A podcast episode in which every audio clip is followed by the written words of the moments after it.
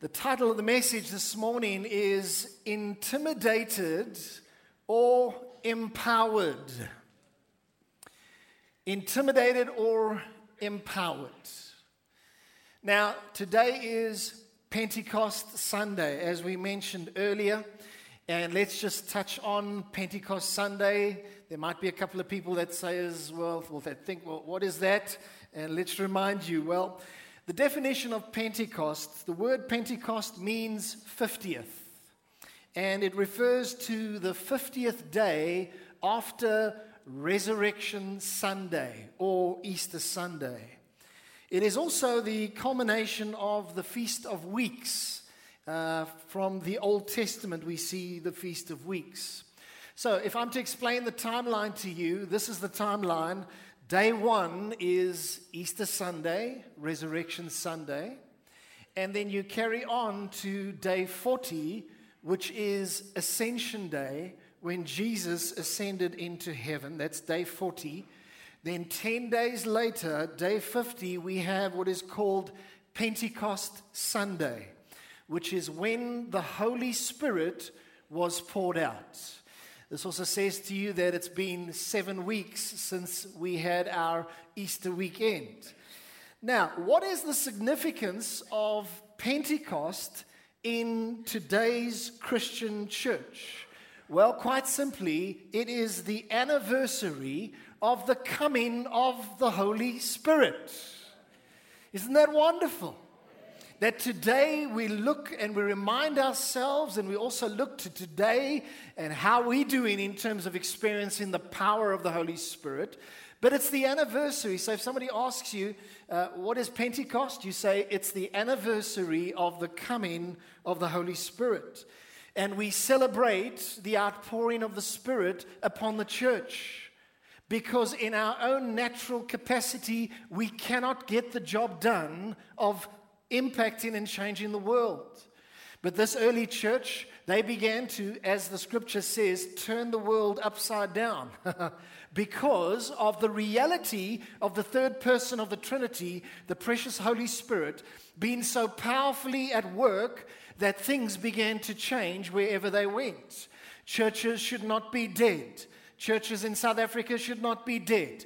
Churches should be making way, opening way, open the opportunity to the precious Holy Spirit so that the Spirit of God can bring the reality of what is around the throne of God into the situation and the life of God is seen in the church. We must have the Holy Spirit. Come on.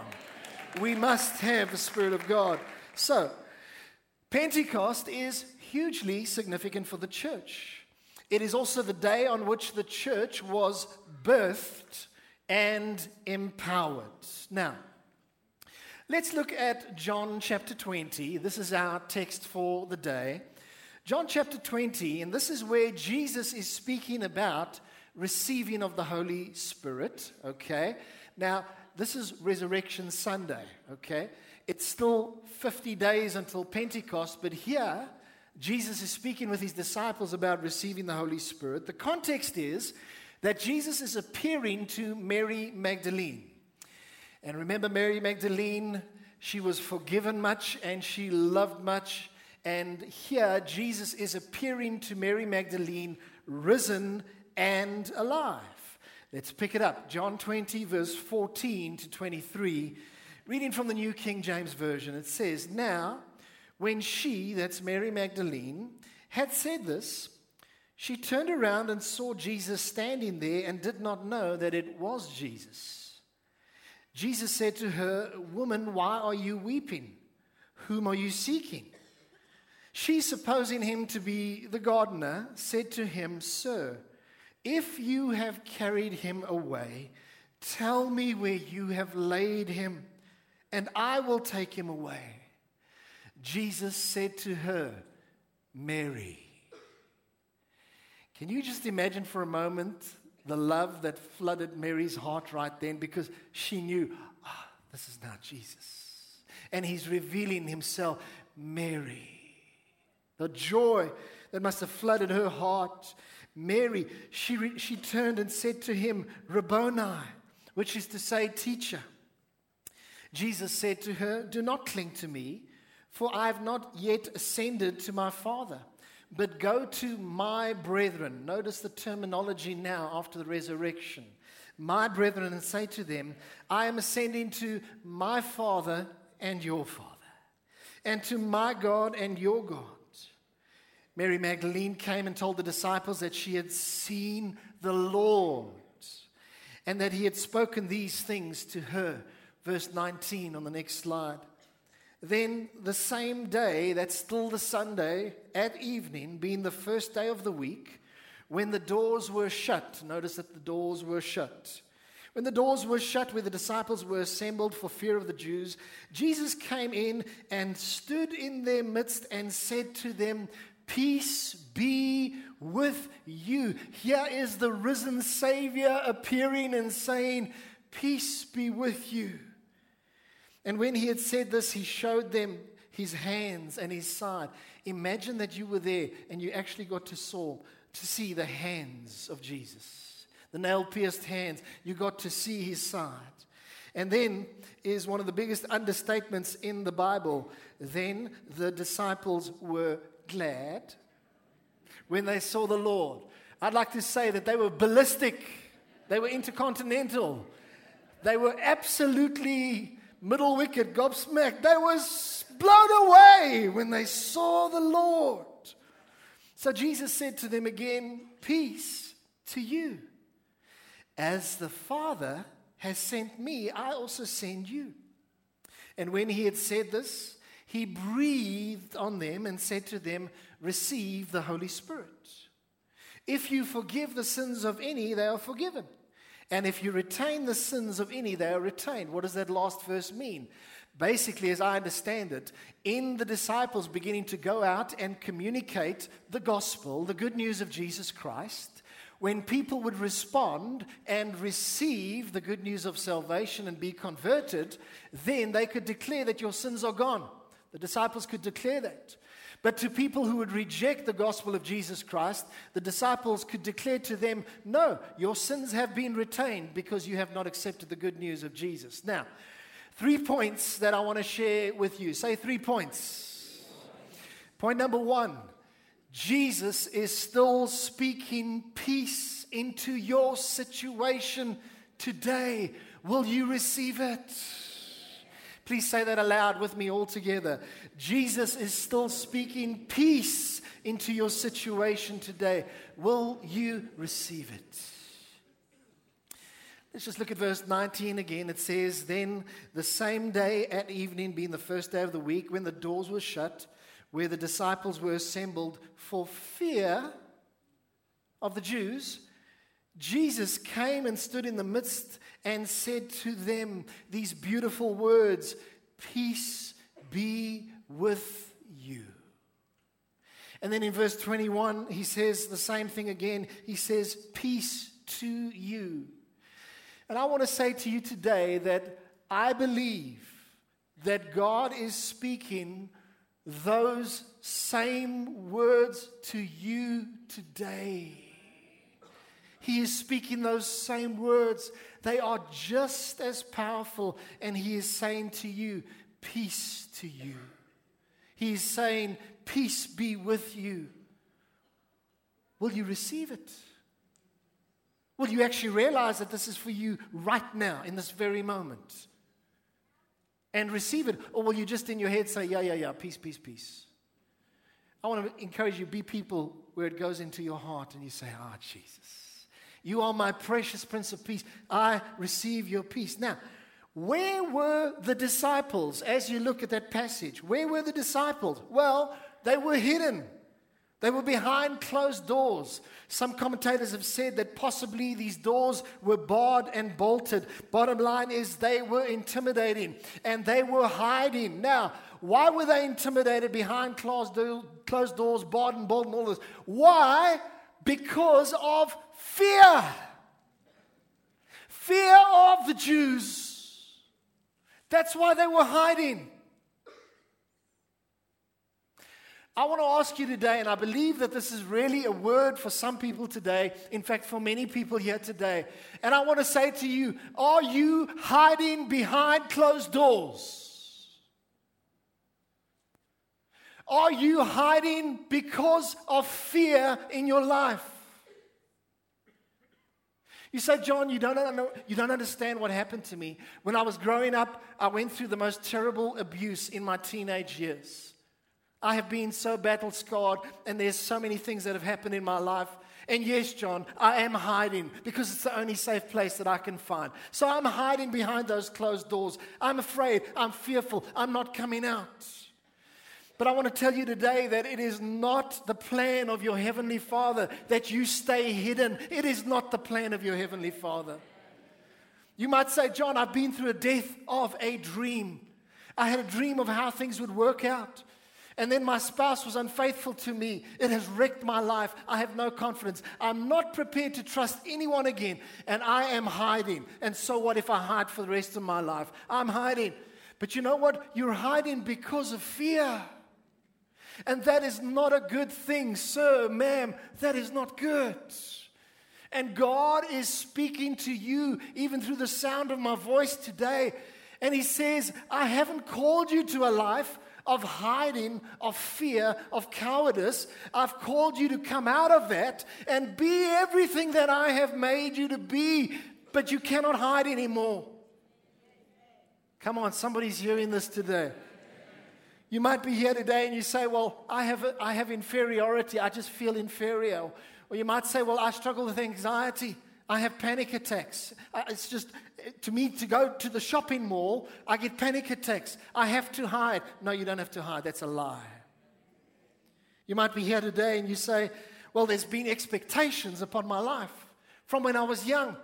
There was so much pressure from my parents or people around. And because my dad was a medical doctor, everybody felt that I had to become a medical doctor. And I've disappointed the family. And so I'm hiding, I'm hiding, I'm hiding. I want to tell you, it's time to stop hiding.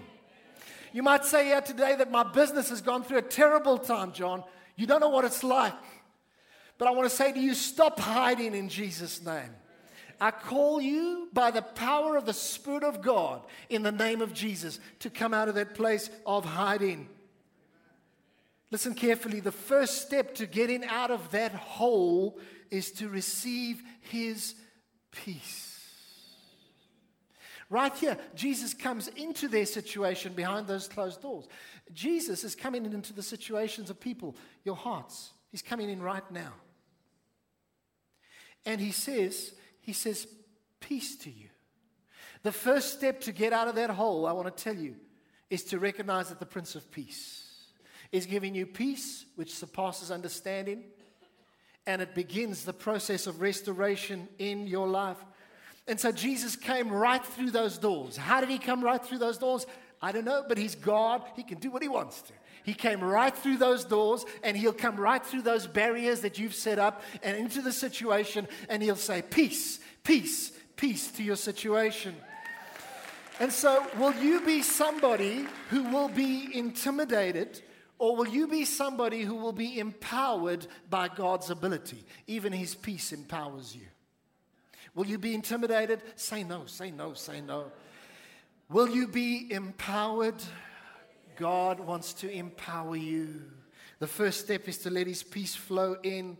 And so when your heart is anxious, and sometimes that happens, when your heart is overwhelmed, realize that He is your peace, He is your rest. Will you receive that peace?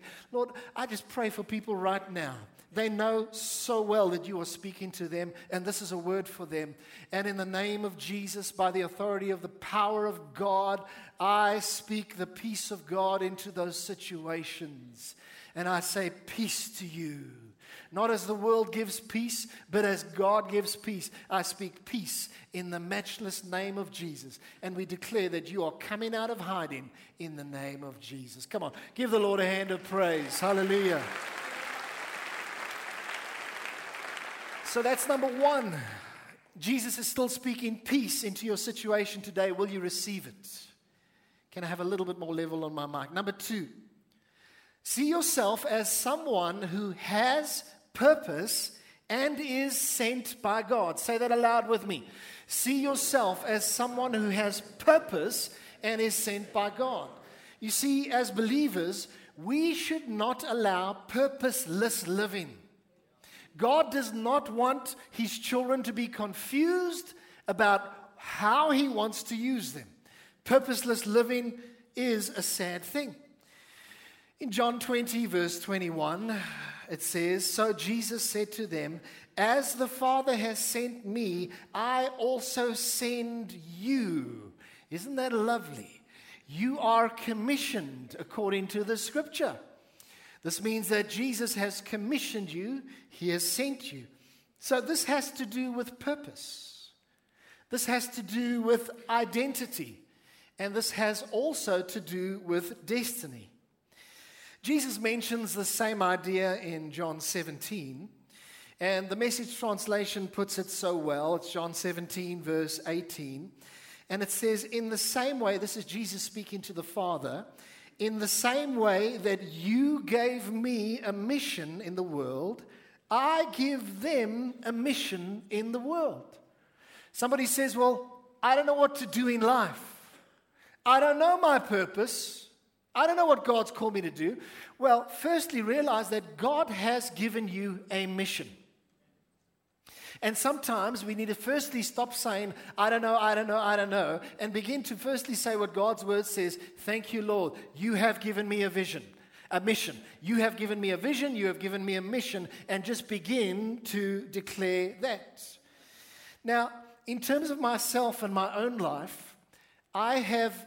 Um, been blessed to know from a, a, very young age, from an early age, what God was laying on my heart, what He was calling me to do really from the age of about six or seven years of age, I began to sense the seeds of God speaking to me and calling me.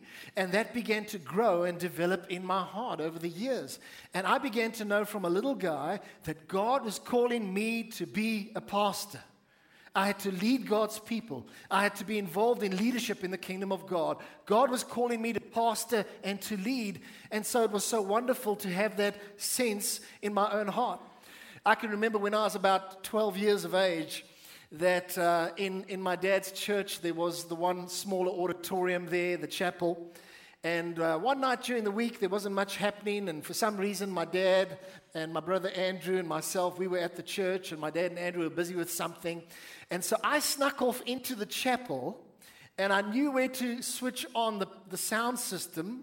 Pastors' kids know how to do that. I knew how to switch on the sound system, and I got the microphone. And there I am, I'm grabbing the microphone, nobody in this chapel, and I'm starting to preach. And I'm starting to preach like I saw Uncle Reinhard Bonnke do it, where he would preach and then somebody would interpret in African language. And so here I would preach and interpret in African language. I can't speak African language. But hey, Baba, it sounded good. and you know what? There I am preaching away, preaching away. And next thing, my brother Andrew and my dad peer through the doors and they see little Johnny busy preaching there. It was a cute moment. But isn't it exciting how the Lord puts desires even from where you are young? And so I'm thankful for the clarity that God has given me. But let me say this in my years as a pastor, I've noticed that many people struggle to understand and to know their purpose. It's actually very sad. There might be many of you that you say, I, I struggle with that.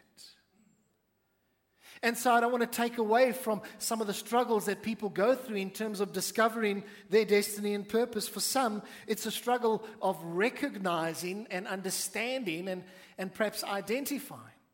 For other people, it's a struggle where I believe that even the enemy is trying to steal and confuse your very purpose and to hinder it. And just when you're beginning to follow the purpose of God, all of a sudden Ishmael's come along the way and things that shouldn't take your attention, and you run off to those things. And, and so the enemy, he loves to steal and kill and destroy. If he can steal purpose, that is a terrible, terrible thing. Listen to the statement, it's on your screen. Every year that passes without the believer Discovering their purpose is a tragedy greater than we comprehend.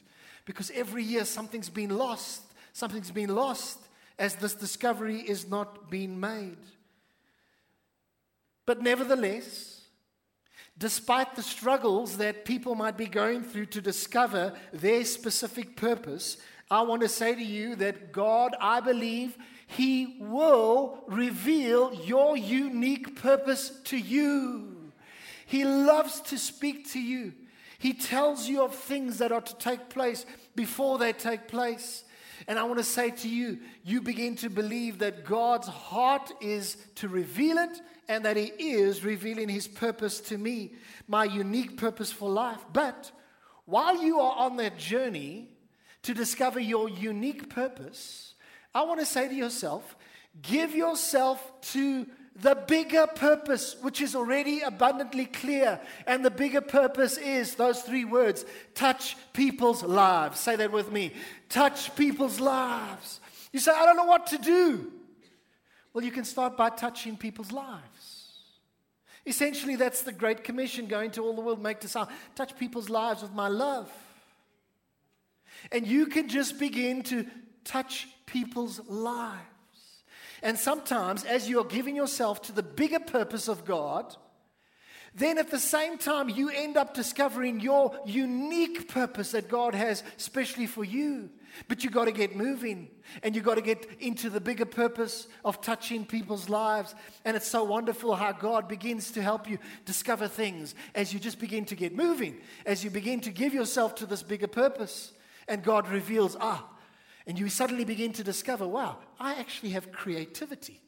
God's given me an ability to market and design and do creative work and graphic design. And, and all of a sudden, you've been doing the bigger purpose, and now you begin to discover the more unique purpose. And God begins to cause you to hit that sweet spot. It's like hitting that cricket bat in the sweet spot, and the ball goes right outside the stadium. Some of you know what I'm talking about. And so let me just tell you that you are on a mission. Would you please tell the person next to you, you are on a mission? I want to say it that you are on a mission. I want to say it that you have purpose. I want to say that you are sent by God. And so go ahead and begin to touch people's lives.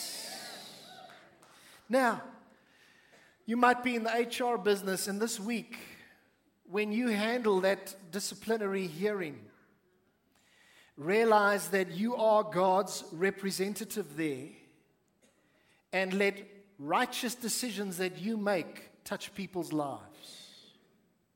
God's put you there for a purpose. You might be in school and, and you're at school uh, and, and somebody is getting rejected, somebody's getting ridiculed.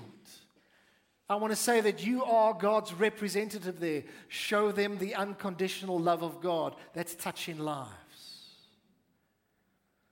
Or maybe when a work colleague is facing burnout. Have you noticed how many people seem to face burnout these days? A work colleague is facing burnout, and you discover this. You know what? You can show kindness, and in so doing, you can touch somebody's life. What is it about? It is about touching lives. And just back to our text is that Jesus didn't want his disciples all huddled up in that room in a corner. He wanted them to get out into the world, to be sent out. And I want to say you, to you that salt is not supposed to stay in the salt pot, it's supposed to be sprinkled. And God is saying to you, as the Father sent me, I send you, go and be sprinkled and touch lives of those around you. Won't you say this after me? I have purpose. My purpose is great. I am sent by God. Say amen. Good. Now, point number three receiving the Holy Spirit ought to be a priority. Please say that aloud with me. Receiving the Holy Spirit ought to be a priority. And it says in John 20, verse 22 And when he, Jesus, had said this, he breathed on them and said, Receive the Holy Spirit. So, what did Jesus do? Firstly, he steps into the situation of being hidden and he speaks peace to the disciples. Then he says, As the Father has sent me, I send you. Get out of the salt, shaker and start to shake your life to influence people. And then the third thing he says is that the Holy Spirit is so important and he breathes on them He breathes on them. Must have been quite something to be in that room. He breathes on them and then he says these words. He says, Receive the Holy Spirit. If this wasn't important, Jesus would not have said it. It ought to be important. On Pentecost Day, Pentecost Sunday today, it ought to be important, the ministry of the Holy Spirit for us. Come on, say amen. amen. It ought to be important. But you know what? I've often struggled with the scripture because this is Resurrection Sunday. And here Jesus is saying, receive the Holy Spirit. But we know, according to Scripture, that it would only be 50 days later, on the day of Pentecost, when the Holy Spirit would be poured out. I don't know. I'm the only one who's ever struggled with the Scripture. Maybe some of you have as well. And so, why was Jesus saying, receive the Spirit, when it was only going to happen on the day of Pentecost? And so Jesus also said in Luke 24, verse uh, 49, it's on the screen, it says, Jesus said, But tarry in the city of Jerusalem until you are endued with power from on high. So I was kind of thinking, well, what did they get on that day, those disciples there? And 50 days later, what did they get? Was it the same? Was it different? And by the way, I've discovered that sometimes there are theological questions which are difficult to understand. I don't fully understand this. But let me give you three quick possibilities or various views. One view is that some scholars say that Jesus was simply doing a prophetic action and he was releasing in the natural what would later be realized in the spiritual on the day of Pentecost. Another view says, well, they received a foretaste of the fullness that would come on the day of Pentecost. Here's a very interesting one. Another view says, well, these disciples actually received the indwelling or the deposit of the Holy Spirit, and later they would receive the power or the clothing or the fullness of the Holy Spirit. Because Jesus did say, wait into in Jerusalem until you are clothed with power, endued with power from on high. So there's different opinions. But you know what? In reality, the different views don't really matter because here's the real issue receive the Holy Spirit. That is the real issue.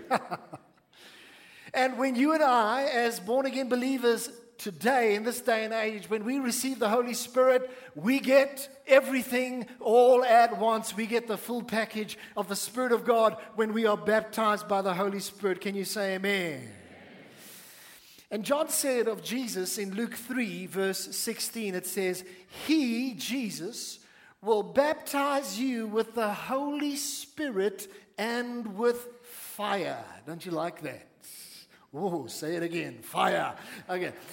He will baptize you with the Holy Spirit and with fire. And I want to say to you today that Jesus is still baptizing people today with the Holy Spirit and with fire. I want to ask you this question Have you been baptized by the Holy Spirit? Praise the Lord if you have. And if you have, I want to say, let there be a growing desire, a longing for the Spirit of God. May God in this congregation of Choose Life cause the hunger to grow and to develop. But now, as I'm drawing it to a close, I want to say this in conclusion. Listen carefully. The reason that the receiving of the Holy Spirit ought to be a priority, the reason is because He empowers us. We cannot do it alone. We need the empowering of the Spirit. Jesus gave his disciples a mission, and he said, But you know what? I'm going to give you of myself through the person of the Spirit of God. And the Holy Spirit empowers you to witness. And so you're going to end up being witnesses right until the edge of the world. And this is not an insurmountable task. But every one of my children are going to be empowered. Every blood washed believer will be empowered. So, the reason the receiving of the Spirit of God ought to be a priority is because He empowers us. Say those three words with me He empowers us. So, are you going to be intimidated? Or will you be empowered by the Holy Spirit? Are you going to be too scared to speak in front of other people? Or will you allow spirit boldness? Come on. Are you going to be hiding behind closed doors? Or are you going to be fulfilling your purpose because the Spirit of God is empowering you? And I want to say to you, the choice is yours. But as for me and my house, we will not be intimidated. As for me and my family, me and my leadership team, me and the church that God has placed around me, I declare on behalf of all of us that we will not be intimidated, but we will be empowered in the name of Jesus. We will be empowered. And the last scripture is Acts 1, verse 8. But you shall receive, what's that next word? Say it loud. Power. But you shall receive power when the Holy Spirit has come upon you, and you shall be my witnesses to me in Jerusalem and in all Judea and Samaria and to the ends of the earth. Praise God for his empowering. And so I'm saying to you today, folks, that Jesus is releasing his peace to you today. He's bringing peace into the situation. Jesus is also saying that as the Father sent me, so I am sending you. And he's saying that his spirit will be upon you to empower you. This has to be a priority. Come on, let's give the Lord a hand of praise. Hallelujah. Now, please don't anybody move right now. I'd like to invite the pastors, shepherds, life group leaders, and assistants to come to the front as quickly as you can. I'll dismiss the service in a moment, but let's just give an opportunity for the leaders to come forward. And then I'm going to give an opportunity for people that would like to be prayed for. This is for the baptism of the Holy Spirit. So please don't come forward if you just have a prayer request or need an employment or something like this. This is specifically for people who want to receive the baptism of the Holy Spirit and the gift of speaking in other tongues. The only prerequisite is that Jesus Christ is the Lord of your life. Great. Thank you, leaders. Thank you for being ready to minister. Now, if you'd like to be prayed for for the baptism of the Holy Spirit, would you get up out of your seat now and come and make a line across the front here facing the stage? Would you come and do that right now? Give them a hand as they come, just to encourage them. Come right now. People don't mind you pushing past them. Don't miss this opportunity because you want everything that God has available for you. Good. Those people come, come, come right now, even in the mother's room. And I will dismiss the service in a moment. And uh, leaders, let's not begin to pray just yet. Leaders at the front, just wait.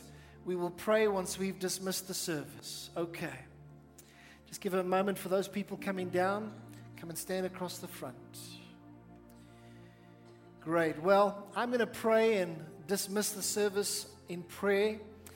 And uh, then as we leave, let's just be sensitive to those that are being prayed for down the front here. Church, would you please stand as we close in prayer?